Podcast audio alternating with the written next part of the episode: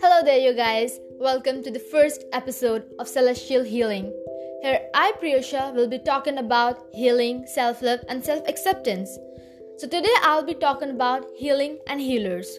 So, what is healing? Healing is of many types physical, mental, emotional, so, today I'll be focusing more on emotional healing. But before we get started, let me just tell you that I'm not a professional in these fields. I'm just a 15 year old girl who talks about these things based on my personal opinion and gathered knowledge. So, let's begin with it.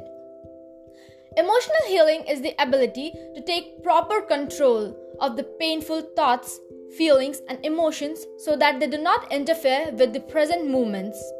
It's a process of accepting all the painful life experiences and the negative emotional reaction which is generated from them. Healing is not about getting over stuff, but about getting through stuff. So, now let's talk about healers. When we say healers, the first question which pops up in our mind is who are healers? Healers are not perfect, they're actually far away from it. Healers are people who have stared into the face of pain and suffering and found themselves staring right back.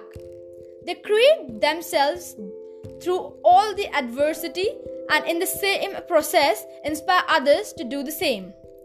Healers do not necessarily have to heal others, they heal themselves, and while doing that, they inspire others to do the exact same thing. A healer is not a person that you go for healing, but a healer is someone that actually triggers within you your own ability to heal yourself.